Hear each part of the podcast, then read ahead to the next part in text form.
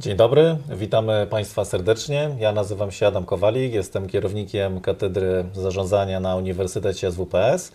Witam Państwa na kolejnym webinarze w strefie zarządzania. Jest to webinar pod tytułem Szef, który uczy, mentoring, coaching i inne metody. Moim i Państwa gościem jest pani Agnieszka Szelongowska. Dzień dobry, witam Agnieszko. Dzień dobry. Pani Agnieszka jest członkiem zarządu e, Fundacji Szkoła Liderów e, i jednocześnie szefową programu Liderzy Polsko-Amerykańskiej Fundacji Wolności.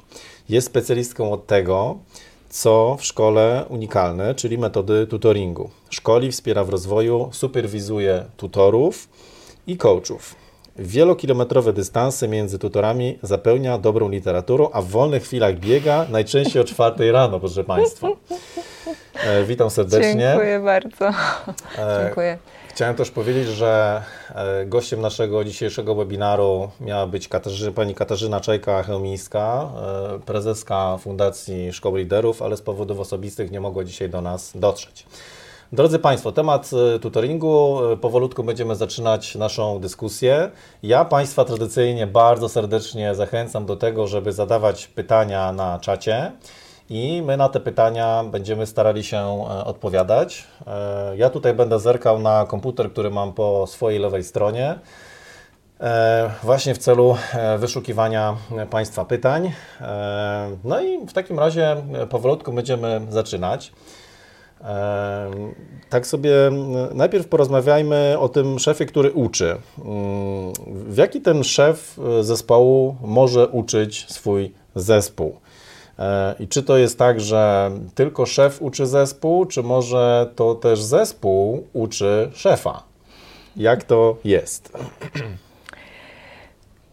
Na początku to jest y, taka świadoma decyzja szefa, tak myślę, że mm, będzie korzystał z tego stylu, który, o którym mówimy, że jest taki coachingowy, rozwijający i że przy palecie różnych innych, y, które ma do dyspozycji, z tego będzie korzystał po to, żeby osoby w jego zespole się rozwijały. Y, czego potrzebuje szef, żeby uczyć zespół? Y, po tym, jak podejmie te decyzje, mhm. potrzebuje y, wejść z osobami w swoim zespole w taką osobistą relację, która, która jest jakoś umówiona na to, że, że w tej relacji szef będzie wchodził w rolę coacha albo mentora i będzie wspierał osoby w swoim zespole w celach, które one sobie stawiają. Oczywiście w uzgodnionych celach w ramach zakresu zadań, obowiązków, które osoby y, wykonują.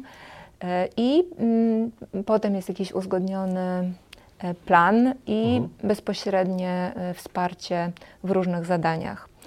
Okazuje się, że osoby w zespole, że w ogóle każdy z nas uczy się poprzez działanie, poprzez doświadczenie i y, to, to, towarzyszenie w różnych działaniach, omawianie tych doświadczeń, zyskiwanie takiej świadomości na temat tego, co się wydarzyło podczas działania, to jest zadanie szefa. Y, wyznaczanie takich zadań, mm, towarzyszenie w, w tym, jak pracownik je wykonuje, a potem informacja zwrotna, podsumowywanie. To są zadania, które szef może pełnić wobec swojego zespołu. I to ciekawe, dlatego że jakby tak popatrzeć na tradycyjną, przynajmniej w Polsce, konotację szefa, no to szef wymaga, tak? Mhm. Szef mówi, co jest do zrobienia, szef wymaga pewnych rzeczy. E, tymczasem wiemy, że dojrzały lider mhm. właśnie powinien też e, tą rolę mm, uczenia na siebie wziąć w jakiś mhm. sposób, tak? Mhm. Czy z Twojego doświadczenia, Agnieszko, obserwujesz pewne zmiany u nas w Polsce? Czy, czy to, że szef uczy jest albo staje się coraz bardziej powszechne? Mam nadzieję, mam nadzieję, dlatego że my mamy mm, tradycję szefów wodzów, liderów, przywódców, takich, którzy skupiają całą uwagę na sobie. Powiem to teraz w, takim, w takiej skrajnej y, wersji, ale, y, ale często y, lider, osoba, która zarządza zespołem, mm, jest nastawiona na sukces, na osobiste, na realizację osobistych wyzwań. Ta strefa uczenia i rozwoju innych powoli zaczyna się rozwijać dawanie informacji zwrotnej to jest coś, czego szefowie muszą się uczyć. A taka postawa przejścia od nastawienia na siebie mm, i na własne osiągnięcia do uczenia innych i czerpania satysfakcji i radości z tego, że przy mnie jako liderze rozwijają się inni następcy, to jest taka postawa, która myślę, że się rozwija. Takie w ogóle myślenie o sukcesji i o przygotowaniu ludzi, którzy mnie zastąpią, będą czasem lepsi ode mnie. I to mhm. bardzo możliwe y, w czasach, w których ludzie się szybko rozwijają, technologie się rozwijają, wszystko idzie naprzód. Jest, jest pewnie też trudna do, do takiego wyobrażenia sobie i do zrealizowania. Tak, no bo tak, takie mam przynajmniej wrażenie, że wielu polskich e, menedżerów e, no, jednak żyje w takiej świadomości, że rozwój mojego zespołu to jest ok, wyślę ich na szkolenie, na konferencje tak. i tak dalej. I tutaj umywam ręce, prawda? -hmm, Tymczasem E, no, naszą rolą jako mhm. liderów jest też mhm. właśnie no, wzięcie odpowiedzialności za ten rozwój zespołu. Tak. E, no bo kto ma pomagać zespołowi w uczeniu się na podstawie doświadczenia, tak. jeśli nie ja, tak, jako lider, prawda? Dokładnie. Pracujemy ostatnio z takim, z pewnym młodym burmistrzem, który postanowił wprowadzić radykalną zmianę w swoim zespole i zaprosił zespół trenerski do tego zespołu. Szkolenie odbywało się w dwóch częściach, bo tego to jest y, przepraszam, 70 osób w zespole i uczestniczył od początku do końca w każdym z tych szkoleń jakby gwarantując osobom, które zaprasza do zmiany swojego stylu bycia w, w, miejscu, w którym pracują, że y, że będzie autorem, liderem mhm. E, tej zmiany. I to jest z mojej perspektywy e, no, taki poziom przywództwa i świadomości, której, w której towarzyszymy swojemu zespołowi w rozwoju, w zmianie i w tym, żeby ona rzeczywiście się mogła dokonać. Czyli ten lider, o którym wspominasz, jeśli dobrze zrozumiałem, nie tylko rozwija swój zespół, ale mm. również oczekuje od zespołu wskazówek, w jaki sposób ten sam, tak, on tak, sam może się tak, tak, tak. poprawiać swój styl zarządzania. Uczestniczy, y, korzysta z informacji zwrotnej, dając ją, ale też y, dostając, przyjmując i i to jest też jakiś pewnie kolejny poziom, to, to pytanie, które zadałeś na początku. Czy lider może się też uczyć od zespołu? No, z mojego doświadczenia to wynika, że nieustannie się uczę od tego uh-huh. zespołu, e, będąc w interakcji, dostając informację zwrotną, wywierając wpływ i doświadczając skutku tego wpływu. Mm, I to jest, e, to jest bardzo ważne. I ta, mm, ta świadomość tego, że ja oprócz e, tych zadań, które mam do spełnienia, dowożenia wyników, e, realizacji projektów, rozliczania e, zysków jakichś konkretnych, mam jeszcze jedno bardzo ważne zadanie rozwijać swój zespół. Mhm. E, wspomniałaś o jednym z osób, z którą pracujecie. Przypuszczam, że to w ramach programu, który tak. prowadzicie. Bardzo tak. jestem ciekaw, jeśli zechciałabyś mhm. dwa słowa powiedzieć, a może więcej słów niż dwa, E, o tym programie. Tak, może więcej. To jest program Liderzy Polsko-Amerykańskiej tak. Fundacji Wolności, Wolności tak. w którym jest bardzo duży komponent tutoringowy. Tak, tak, dokładnie tak. To jest program, y, który ja w tej chwili prowadzę. Y, y, to jest dwunastomiesięczny program rozwojowy dla liderów i liderek z całej Polski.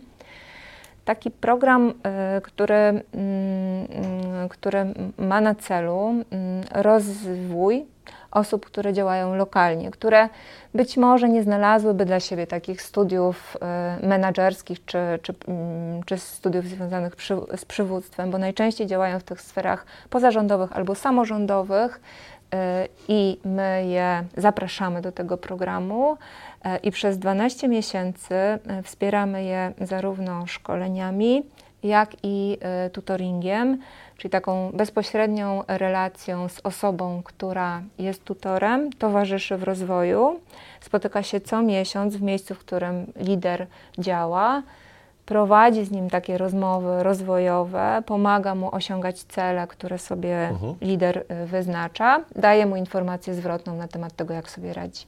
Ja y, tam pracuję, mm, ja z jednej strony zarządzam tym programem, ale y, pracuję też z tutorami, czyli z osobami, które bezpośrednio są w relacji y, z liderami. Prowadzę dla nich superwizję, słucham, jak rozwijają się y, liderzy. Mhm. E, wróćmy na chwilkę mm, e, do tego uczenia się przez wspólną pracę. Mhm. E, ja w zespołach, w których pracuję, którymi zarządzam, stosuję taką metodę oczywiście regularnych spotkań, żeby sobie omówić bieżące wątki, ale celem tych spotkań jest też wyciąganie wniosków tak. z tego, co się dzieje, tak. mhm. jakie mieliśmy problemy, mhm. jakie mamy mhm. wyzwania przed sobą, żeby właśnie zachęcić zespół do tego, żeby no, podyskutować o tym. Mhm. Oczywiście to nie musi trwać trwać e, godzinę nawet, to, -hmm, to może -hmm. być pół godziny w ramach takiego spotkania ale widzę, że e, członkowie zespołu bardzo sobie cenią taką mhm. możliwość. E, jak Ty byś powiedziała, jak uczyć się przez wspólną pracę? Jakie wskazówki dla Państwa, dla mhm. mnie mhm. miałabyś, Agnieszko, w tym zakresie? I to może zacznę od tego, że, mm, że mamy mm, takie badania o tym, w jaki sposób ludzie w ogóle się uczą, z czego korzystają w tych doświadczeniach uczących.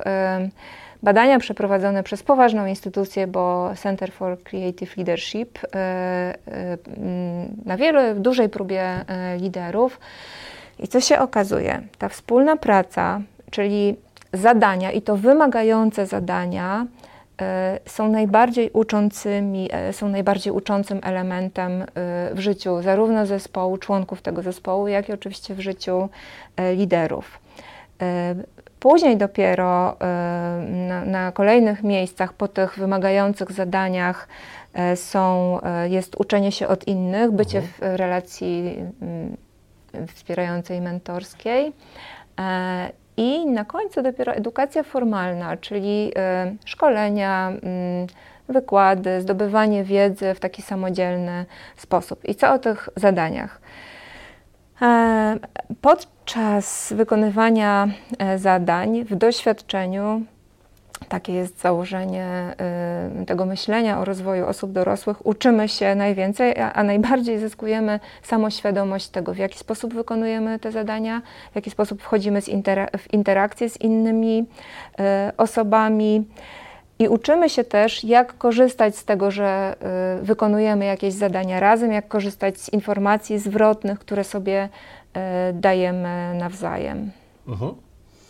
Tam się uczymy też współodpowiedzialności, współpracy e, wzajemnie, naprawdę. E, uczymy się wywierać wpływ, który ma znaczenie zarówno w roli liderskiej, tam już największe pewnie, ale też w roli osób, które spełniają jakieś ważne zadania. Mhm.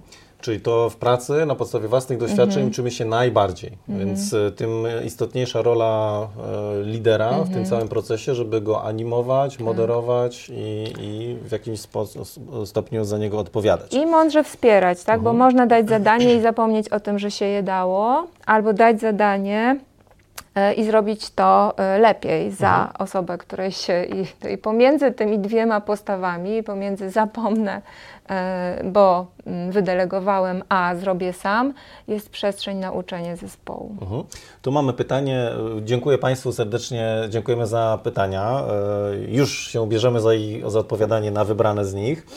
E, jak można trafić do projektu dla liderów, o którym wspomniałaś? Hmm, tak, mm, zapraszamy serdecznie. Po pierwsze, trzeba być liderem bądź liderką i to w miejscowości do 20 tysięcy mieszkańców, ponieważ ten program jest e, mm, całkowicie bezpłatny dla osób, które w nim uczestniczą i mm, sponsorowany przez Polsko-Amerykańską Fundację Wolności e, przy naszym, naszej realizacji. A misją PAF-u jest e, wspieranie osób, które pochodzą z tych mniejszych ośrodków. Czyli po pierwsze trzeba się wykazać liderstwem w małym ośrodku, po drugie przejść przez rekrutację. Zapraszamy, będziemy w styczniu ogłaszać rekrutację, a w lutym mm, rekrutować pewnie od 8 do 8 marca przez miesiąc można się zgłosić do tego programu. Ciężkie sito? Ciężkie sito. Ciężkie sito, długi formularz, mhm. a potem jeszcze rozmowa rekrutacyjna. Trzymamy kciuki za Państwa, za tych z Państwa, którzy się zdecydują. Jeszcze mogę tylko powiedzieć, że sito jest o tyle ciężkie, że w zeszłym roku miałyśmy 300 zgłoszeń na 40 miejsc.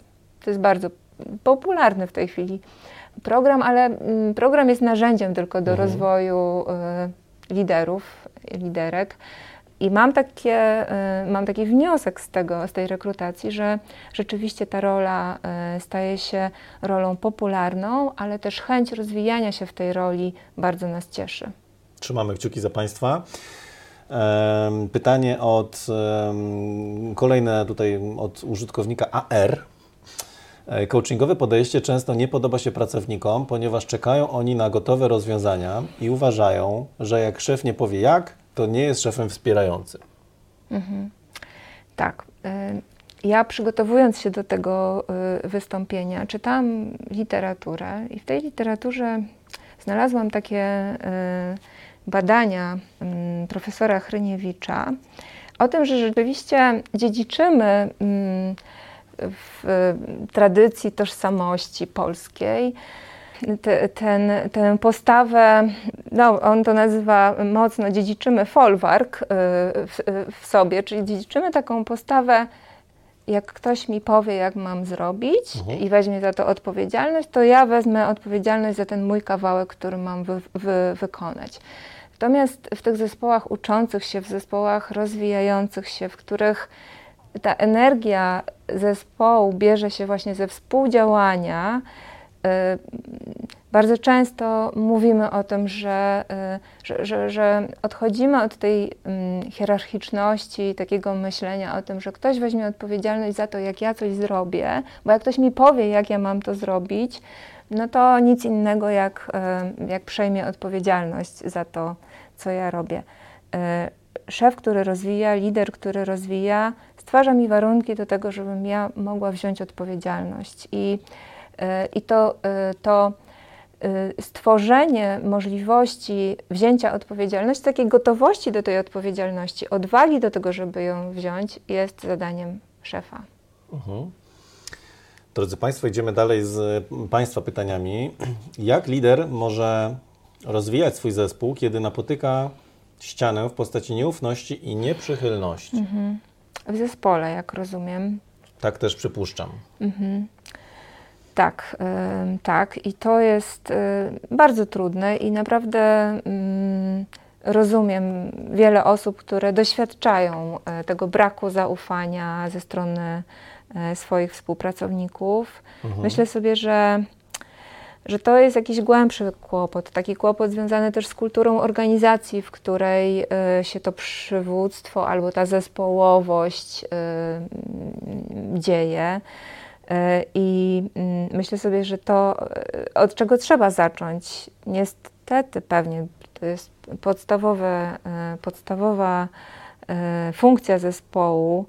Zespół, jak ja go rozumiem, to jest, to jest grupa osób, która bierze odpowiedzialność za realizację wspólnego celu. Brak zaufania to jest podstawowa choroba zespołu, bo wtedy zamiast współodpowiedzialności mamy podejrzliwość, mamy rywalizację. Y, też dzisiaj rozmawialiśmy o, o książce, teraz nie pamiętam włoskiego autora, który pisze o tych pięciu takich przyczynach, kryzysach zespołowości. Mhm i każdą, każda z tych, e, każdy z tych kryzysów ma swoją podstawę w e, braku zaufania. Myślę sobie, że od tego trzeba zacząć. W momencie, kiedy, kiedy brakuje zaufania w zespole, trzeba je odbudować poprzez właśnie osobiste relacje, poprzez wsparcie w rozwoju i taką gwarancję, że to są bezpieczne warunki do tego, żeby pracować i się rozwijać. Tutaj nie znamy kontekstu tego pytania mm -hmm. i sytuacji, mm -hmm. natomiast e, no, pewnie by to mm -hmm. zależało od tego, czy to jest, czy ta nieufność i nieprzychylność powstała już za czasów danej, danego lidera, czy jeszcze to jest odziedziczone, tak. prawda, jakieś historyczne zdarzenia. Mhm. Teraz e, pani Magdalena pyta, e, jak można rozwijać swój zespół w momencie, kiedy w firmie jest brak szkoleń, mhm. plus e, brak budżetu, brak środków na to przeznaczonych. Mhm. Czy właśnie wtedy ten lider, to już jest mój, moje mhm. dopowiedzenie, mhm. Czy ten lider właśnie wtedy pełni rolę działu szkoleń? Mhm. Jak tutaj wtedy sobie z tym poradzić? Mhm. Ja mogę powiedzieć, jak, jak my to rozwiązujemy w naszym zespole. Mm, i tu nawet, bo pewnie jakieś środki na szkolenia mm, czasem znajdujemy. Natomiast to, co, to, co robimy, to, to to coś, co się nazywa indywidualne plany rozwoju albo plany działania, czyli takie myślenie o swojej roli w kategoriach rozwoju. E, co ja w miejscu, w którym jestem w tej chwili mhm. teraz robię, E, co chciałabym robić inaczej, co chciałabym osiągnąć, jaką zmianę chciałabym wprowadzić do swojego sposobu działania, pełnienia tej roli. Umawiam się na to z szefem i razem szukamy takich możliwości mm, realizacji tej zmiany. Mhm. Po kolei, y, po kolei y, y, mm, po, wyznaczając, po wyznaczeniu tych kroków milowych można je realizować. My mamy taki zespół, w którym osoby często chcą przechodzić z takiej pozycji koordynatora do właśnie roli osoby szkolącej, trenującej, wspierającej w rozwoju. E, I mm, zapraszamy te osoby do tego, żeby sobie wyznaczyły taką, e, taką ścieżkę. Jak ty możesz e, sobie poradzić z przejściem od bycia koordynatorem do bycia osobą rozwijającą? Pomagamy wyznaczyć te cele, kamienie milowe na tej ścieżce i to jest możliwe do zrobienia. E, to jest możliwe do zrobienia, żeby osobę w tym wspierać, zaproponować jej poprowadzenie jakichś zajęć, przyjrzeć się, jak to robi, dać jej uh mhm. -huh. informacje zwrotne, sprawdzić, w jaki sposób ona sobie z tą nową rolą radzi. Tak, czyli jeśli dobrze rozumiem, to praca indywidualna z, z poszczególnymi osobami.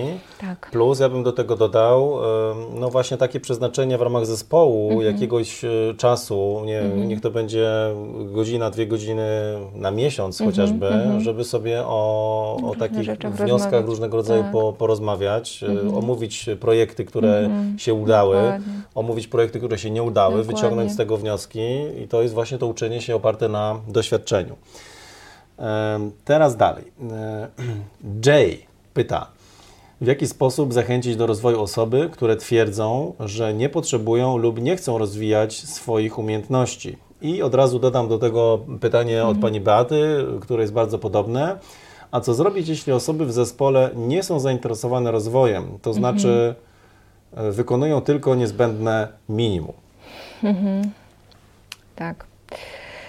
Y to jest, y, y, to jest y,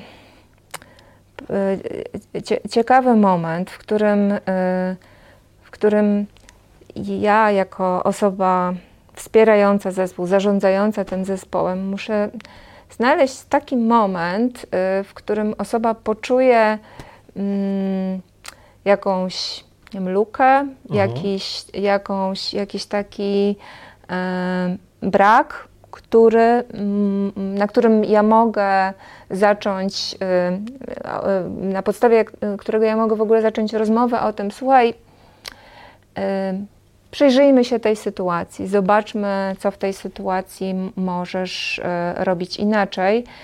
No jest też mnóstwo narzędzi, które, które mm, powodują, że osoby no, jakoś poddają się ocenie y, i na podstawie tej oceny podejmują decyzję, że mogłabym robić coś y, lepiej, inaczej. Są mm, różnego rodzaju analizy zachowań w miejscu pracy, uh-huh. różne narzędzia. Nie chcę w tej chwili może wymieniać, żeby nie jakoś, y, jakoś y, reklamować konkretnych. Są oceny 360, które też mogą służyć jako taki moment y, do refleksji, zastanowienia się, klatki stop, czy ja mogłabym robić coś inaczej, mógłbym robić coś inaczej. Myślę, że warto się na tym zahaczać, warto wyznaczyć takie zadanie, w którym towarzyszymy, przyglądamy się, dajemy informację zwrotną i tej informacji zwrotnej jest jak, jakaś, jakiś moment na taką szczerość i powiedzenie sobie, ok, to następnym razem zrobię to inaczej. Mhm. Teraz troszkę mamy e, pytań związanych z zaufaniem mhm. Mm, do lidera. Mhm. Pani Anna e, pyta, co zrobić, gdy to szef, lider, nie ma zaufania do swoich pracowników, gdy sobie przypisuje całą mhm. dobrze wykonaną mhm. pracę innych, nie ma szkoleń i tak dalej. Lider mhm. działa na własne konto. Mhm. No właśnie, to jest ta różnica pomiędzy e, ta różnica, o której już wspominałam na początku, pomiędzy tym e, liderem nastawionym na własne osiągnięcia, zbierającym i przypisującym sobie mm, taką sukcesy, sukcesy mhm. chwałę, tak? nawet e, z, z, tych zadań, które wykonuje zespół. No i to jest oczywiście oczywiście trudna sytuacja, bo trudno mieć, budować zaufanie do osoby, która e, nie docenia wysiłku zespołu, zwłaszcza kiedy ten wysiłek rzeczywiście jest odczuwalny, zauważalny, włożony przez zespół, e, a na koniec e, wszystkie światła reflektorów skupiają się na liderze, który mówi: Ja to zrobiłem, i nie ma takiej chwili refleksji nad tym, żeby podziękować, docenić. Myślę sobie, że mm, to znowu nie, nie, nie, znamy kontekstu, ale czasem taka, taki moment na informację zwrotną, zwłaszcza po jakimś y, wydarzeniu, po zakończeniu projektu, mhm. to o czym mówiłeś, takie, e, takie y, spotkania, rozmowy podsumowujące projekt, y, w którym rzeczywiście można docenić wkład każdej osoby, to jest taka przestrzeń na to, żeby żeby dać też czasem, jeśli się uda, swojemu szefowi informację zwrotną. No i jest różnica między właśnie tą osobą, która przypisuje sobie, a osobą, która, e, która potrafi cieszyć się z sukcesów innych. Mało tego, robi wszystko, żeby mm, na tyle wesprzeć swój zespół, żeby on e, w efekcie, żeby osoby z tego zespołu w efekcie też chciały przyjąć te role liderskie. To wymaga wsparcia i takiej świadomego, świadomego pracy, świadomej pracy nad tym. Mhm. Teraz, drodzy Państwo, pytanie od e, Cat C. Taki nick wybrał sobie, e, wybrał sobie jeden z uczestników. Co zrobić, kiedy jest potrzeba wsparcia szefa, a szef wychodzi z założenia, że pracownik powinien działać sam i samodzielnie odkrywać drogę działania do celu? Mhm. Tak. Ja tutaj bym do tego dodał mhm. jeszcze taki swój komentarz, mhm. że Proszę. E, no właśnie, że pracownik, e, my czasami dajemy taką, taką przestrzeń pracownikowi, trochę mając e, w głowie ryzyko, że jest ryzyko, że jest pewne ryzyko popełnienia błędu. Mhm ale że to właśnie na podstawie tego błędu mhm. najwięcej się uczymy. Mhm. I ja bym z kolei dodał do tego takie pytanie, na ile akceptować to ryzyko popełnienia błędu, dawać tą przestrzeń do nauki, do popełnienia błędu, a na ile właśnie tego, tej przestrzeni nie dawać, czyli tak mhm. bardziej mm, powiedzmy no, pewne konkretne instrukcje, mhm, mhm wskazówki.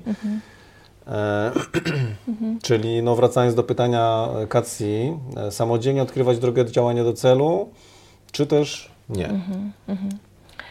Ja myślę, że to jest gdzieś po środku. To znaczy, mm, z jednej strony to wymagające zadanie uczy.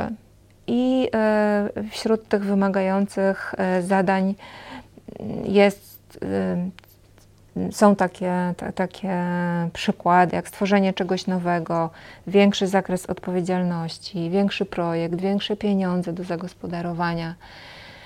I ja sobie wyobrażam, że stawiając przed pracownikiem takie cele, y, no, trudno go zostawić samemu, kiedy robi to po raz pierwszy. Y, myślę sobie, że na pewno ten margines na popełnienie błędu, uh mhm. -huh. na to, żeby, y, żeby osoba go popełniła, ale też przyznała się do tego, że, że, że, że popełniła, że omówienie tej sytuacji, wyciągnięcie z niej wniosków czasem jest największą lekcją życiową, bo czasem się mówi, że e, takie popełnienie błędu polegające na stracie finansowej to jest świetna inwestycja w pracownika, bo uczy się wtedy jak nigdy e, na własnej e, skórze, doświadczając tego, ile to kosztuje.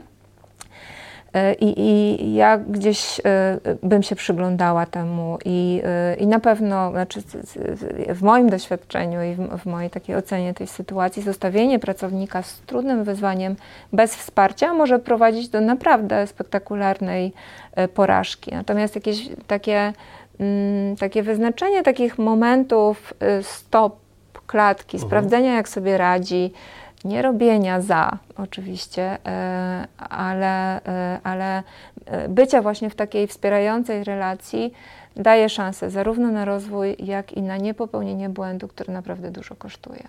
Czyli to jest taka, no, no, bardzo taki newralgiczny moment, w sensie takim, że no ja jako lider muszę umieć wyczuć, jak proszę o coś zespół, pracownika, na ile ta osoba, na ile zespół sobie z tym poradzi. Tak. I, I, to właśnie umiejętność zadecydowania, jakiego typu wsparcie zaoferować, tak. czy puścić ich na głęboką wodę, mhm. czy dać im łódkę, prawda, mhm. tratwę, a może tylko wiosło. Mhm. To jest trudna sztuka. Tak, tak. I to uczenie przez doświadczenie zawiera pewien paradoks, bo z jednej strony mm, my y, wierzymy w to, że osoba y, sobie poradzi, ale z drugiej strony no, nie zostawiamy jej samej, ponieważ robi to pierwszy raz. I E, I podobnie jest e, z nie wiem, młodymi menadżerami, osobami zarządzającymi. Spośród kogo ich się rekrutuje? Rekrutujemy ich spośród młodych specjalistów, ekspertów, którzy jakoś się wyróżnia, wyróżniają w swojej dziedzinie. A potem ta osoba dostaje na przykład zespół do zarządzania, jakiś, mhm. gdzie musi skorzystać z zupełnie innych kompetencji niż, niż, korzystała dotychczas. I przyjrzenie się temu, wsparcie e, w tym momencie jest absolutnie kluczowe. Mhm. Drodzy Państwo, teraz e, chciałbym troszkę wrócić do tytułu naszego webinaru, mm. naszego spotkania. Szef, który uczy mentoring, coaching i inne metody.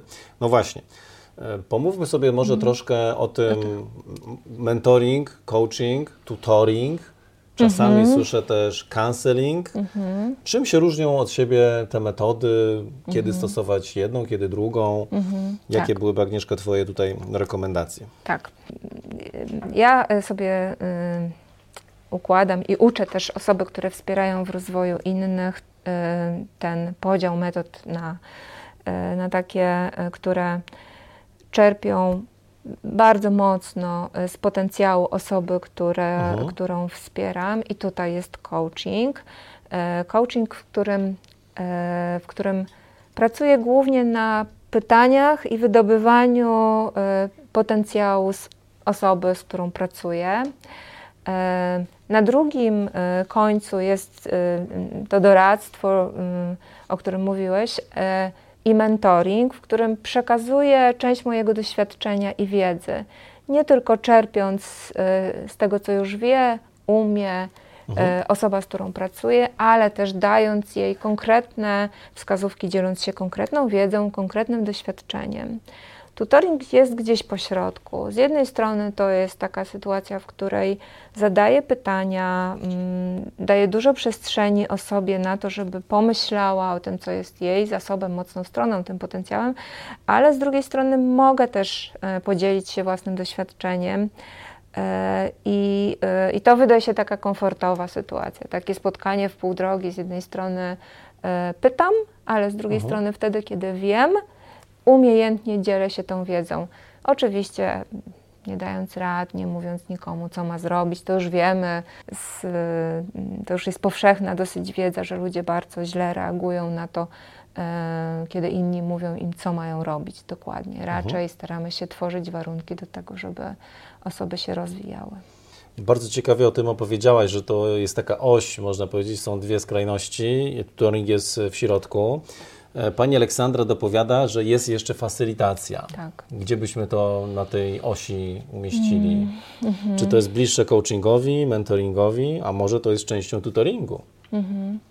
Myślę, że, sama facylitacja to jest e, jakaś, e, jakaś forma, metoda e, pracy, którą można stosować zarówno w coachingu, bo facylitacja polega na Mm, ułatwianiu osobie albo grupie, bo facylitować można też procesy grupowe, w, na dochodzeniu do, mm, do jakichś kolejnych warstw tego, czym się zajmujemy e, w, w taki mm, umiejętny sposób, zadając pytania, podsumowując, używając całego arsenału narzędzi związanych z aktywnym słuchaniem.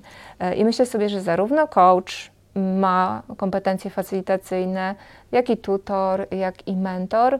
One się też często przydają w sytuacji grupowej, kiedy grupa się wzajemnie uczy od siebie, kiedy stawia sobie cele, kiedy dąży wspólnie do jakichś rozwiązań, prowadzi burzę mózgów.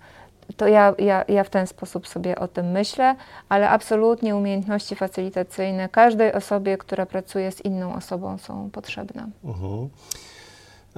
Teraz e, to pojęcie tutoringu, mhm. bo wiem, że tutoring jest częścią programu, tak. który prowadzicie.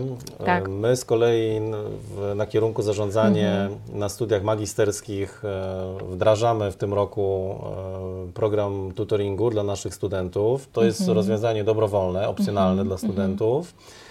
No i to jest właśnie taka zindywidualizowana praca tutora z mhm. uczniem, ze tak. studentem. E, ciekawi mhm. mnie, jak oceniasz popularność tej metody, bo to jest mhm. metoda, która przyszła do nas e, z zachodu. zachodu tak, z krajów anglosaskich. Mhm. My dostaliśmy ją e, w prezencie od założyciela najpierw Stowarzyszenia Szkoła Liderów, teraz Fundacji Szkoła Liderów, od profesora Zbigniewa Andrzeja Pełczyńskiego, w skrócie ZAPA którego pozdrawiam bardzo serdecznie. Będziemy go gościć na 25-leciu naszej organizacji za tydzień dokładnie. E, I profesor, e, e, kiedy mm, już tak się rozgościł w Oksfordzie i zobaczył, jak dużo wagi tam przywiązuje się do rozwijania tych kompetencji przywódczych, liderskich, w ogóle do rozwijania kompetencji współpracy i współdziałania, no to postanowił sprawdzić, jak jest w Polsce. Przyjechał do Polski i zaczął oczywiście od uniwersytetu, bo wydawało mu się, że to jest proste przełożenie. Jest Oxford, jest Uniwersytet Warszawski, mhm. no to spróbujmy e, sp sprawdzić, e, czy na warszawskim się da, czy na warszawskim albo jakimś innym uniwersytecie. E, I okazuje się, że się nie dało tak łatwo, że te praktyki e, związane z rozwojem liderstwa, i też z tutoringiem, z indywidualnymi metodami wsparcia.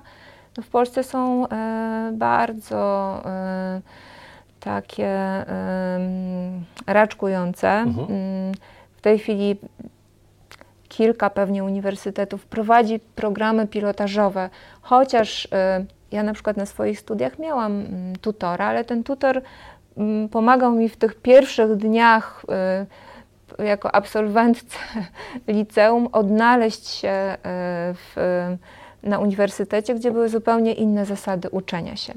Profesor e, przywiózł e, z Oxfordu tutoring jako sposób na pracę jeden na jeden.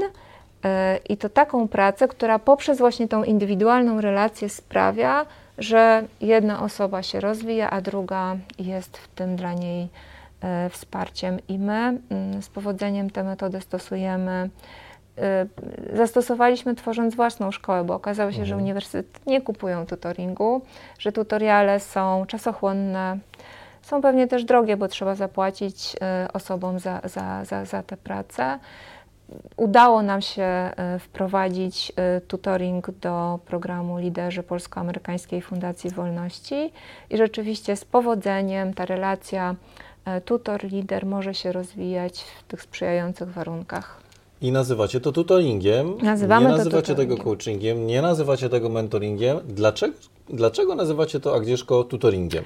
Nazywamy to tutoringiem, e, ponieważ tutorem dla lidera, mm, dla osoby, która przychodzi do naszego programu i chce się rozwijać, chce się przyglądać swojemu liderstwu, chce być innym, lepszym, większym, fajniejszym, mądrzejszym liderem, jest lider, e, który przeszedł tę samą drogę.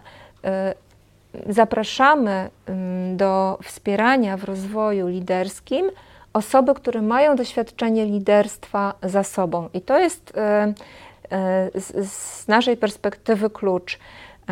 Można powiedzieć, że to jest taka relacja trochę starszy mhm. brat, starsza siostra, czyli osoba, która przeszła przez tę samą drogę, ale ma umiejętności towarzyszenia i nie mówienia mi, jak ja mam iść po tej drodze, bo ona już przeszła, tylko y, pytania, jaka jest moja droga i co ja wybieram. Owszem, może mnie konfrontować na tej drodze z różnymi wyborami, decyzjami, bo sama często już się otarła o ten. Y, o ten rodzaj doświadczenia albo wprost o to doświadczenie, ale y, do tego doświadczenia dodaje mm, te kompetencje, które można nazwać coachingowymi, i z tego nam powstaje y, tutoring jako to spotkanie w połowie drogi. Z jednej strony pytania i stwarzanie przestrzeni, z drugiej strony osobiste doświadczenie tego, w czym wspieram. Okej. Teraz już mam większą jasność, jeśli chodzi o, o, Mhm. o różnice w tych e, trzech pojęciach. E, Wróćmy do pytań naszych szanownych e, uczestników i uczestniczek. Pani Aleksandra, mm, dzień dobry, dzień dobry. Mnie się wydaje, że wiele zależy od kultury organizacyjnej firmy. Lider może się bardzo starać, aby stworzyć zespołowy, zespołowi atmosferę do nauki, ale organizacja może tego nie wspierać. Czyli jak żyć? Jak żyć? Co tak, robić w takiej oczywiście. sytuacji? Albo się zaprzeć i być taką wyspą w organizacji, która y, rzeczywiście y, na swoim obszarze, w swoim zespole próbuje przez brzytwy i noże ym, wprowadzić ten element rozwoju i wspierania, no, albo próbować zmienić organizację, co oczywiście jest o wiele trudniejsze i, y, i wymaga pewnie em, zupełnie innych kompetencji, bo tutaj rozumiem, że, że, że jest, no, nie wiem, szkoła mi przychodzi do głowy Mhm. na przykład, tak, że jest nauczyciel, jeden, drugi, czwarty, który próbuje wprowadzać taką kulturę wsparcia em, pracy em, rozwojowej, oprócz tej merytorycznej, dydaktycznej, no ale cała szkoła jako system, być może łącznie z dyrekcją tej szkoły, e, no jednak jest nastawiona na osiągnięcia, wyniki e, e, i, i co innego tutaj jest, jest, jest ważne. Przy czym te osiągnięcia i wyniki oczywiście też można osiągać za pomocą tego, tego rozwoju. Natomiast no tak widzę, widzę dwie Mhm. drogi. Teraz mamy mm, kolejne pytanie, takie bardziej case'owe. No, je- jestem sobie liderem i mogę facylitować pracę zespołu, który ma rozwiązać jakiś problem, albo podjąć decyzję, tak? uwzględniając swoje własne doświadczenie. E, Tutaj z jednej strony inwestuję czas, e, którego może nie mieć firma ani zespół, bo trzeba coś po prostu pilnie zrobić, żeby zapobiec jakiemuś kryzysowi, ale za to rozwijam zespół. E, No po drugim krań, no, na drugim krańcu jest, to ja podejmuję decyzję, być może przy jakichś tam konsultacjach z zespołem, oszczędzam czas, ale nie rozwijam zespołu. Czy to się da wyważyć? Ja myślę, że to jest bardzo mm, związane z sytuacją jednak. Mm, I jak myślimy o tych y, stylach przywództwa, które też w literaturze są opisane i najłatwiej je znaleźć pewnie u Davida Golemana, który mówi o tym, y, jest paleta stylów do wykorzystania.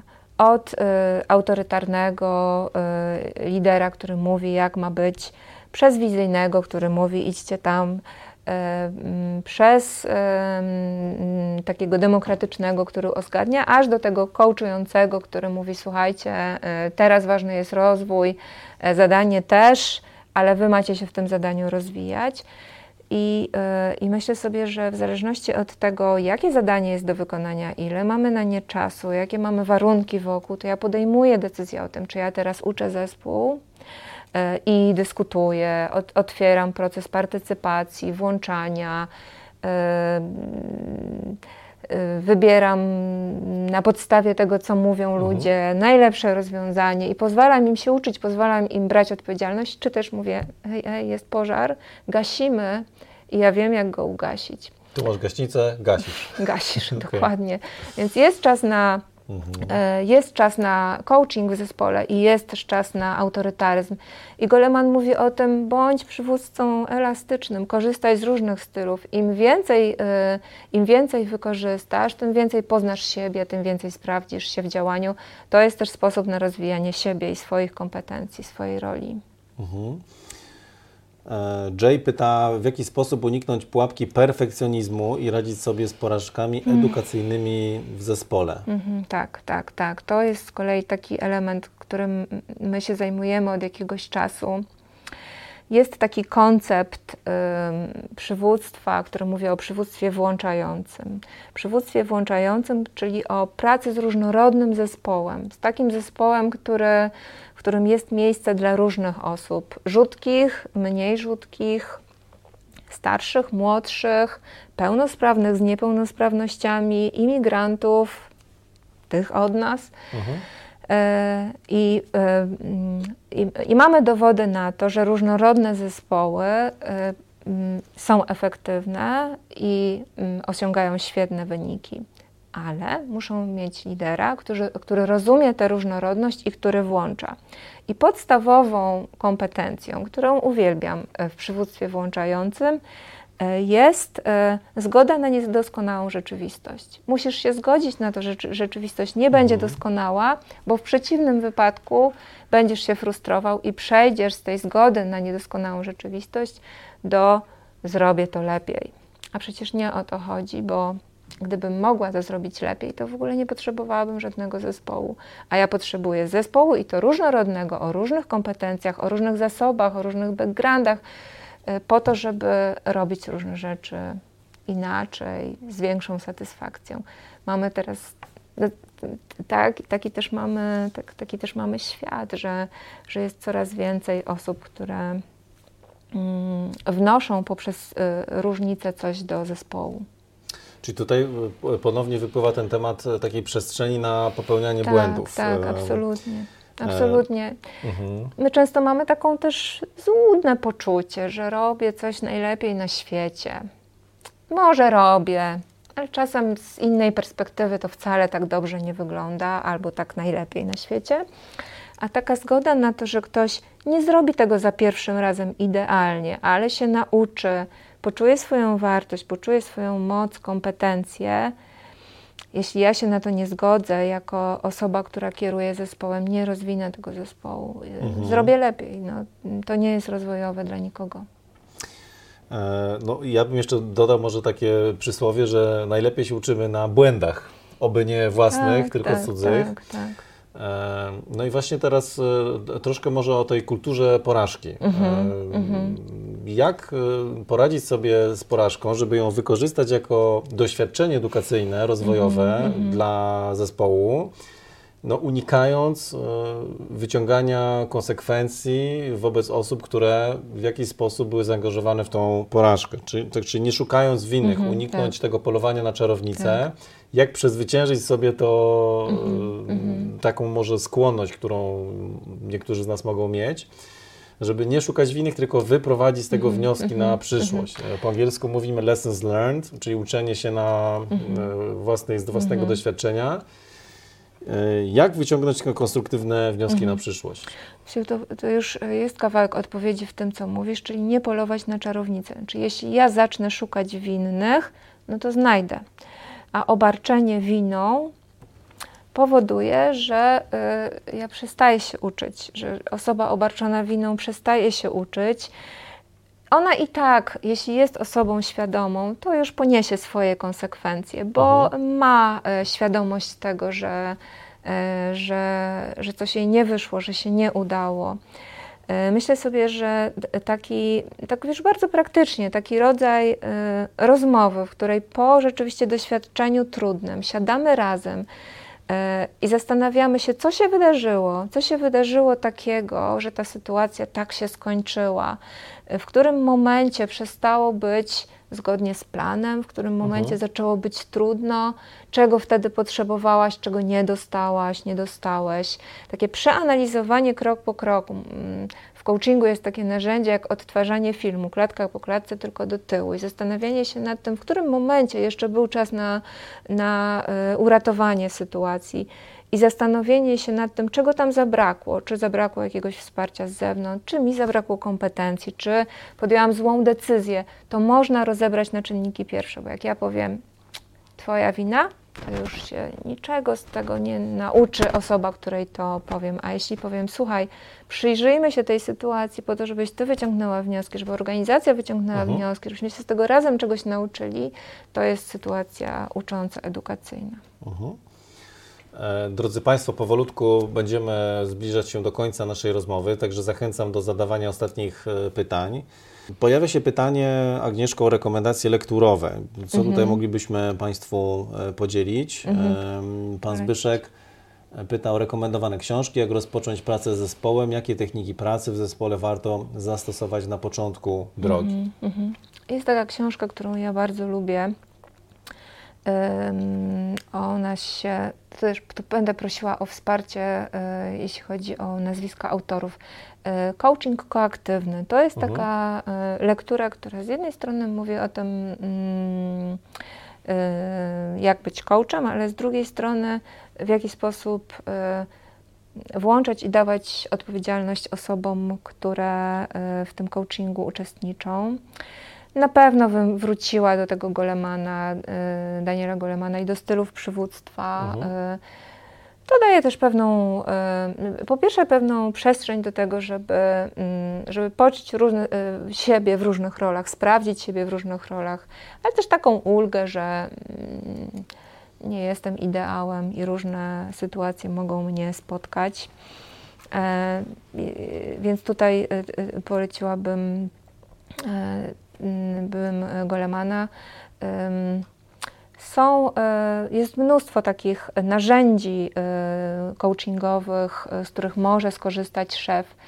Jest taki autor Maciej Benewicz, który z jednej strony mm, jest menedżerem, z drugiej strony coachem i pisze dużo książek o tym, w jaki sposób e, korzystać z narzędzi różnych i, i, i różnych form wspierania, więc tak na szybko mi przychodzą te mhm. E, trzy pozycje do głowy. No, sami też popełniliśmy, to rozmawialiśmy o tym przed, e, przed tym to spotkaniem. Mogę teraz ja? Tak. Drodzy Państwo, książka się nazywa Tutoring, powstała właśnie w zespole fundacji i ja jak się przygotowałem razem z naszym zespołem do uruchomienia tutoringu na Uniwersytecie na kierunku kierunku zarządzanie, e, to muszę Państwu powiedzieć, że to jest najbardziej konkretna pozycja, e, treściwa, bardzo praktyczne wskazówki, e, jak ten tutoring prowadzić. Także ja bym zachęcał do rozważenia również tej opcji. Mhm. Można napisać do nas, do Fundacji Szkoła Liderów i poprosić. Ta książka jest bezpłatna, więc można ją dostać w formie PDF-a. Mhm.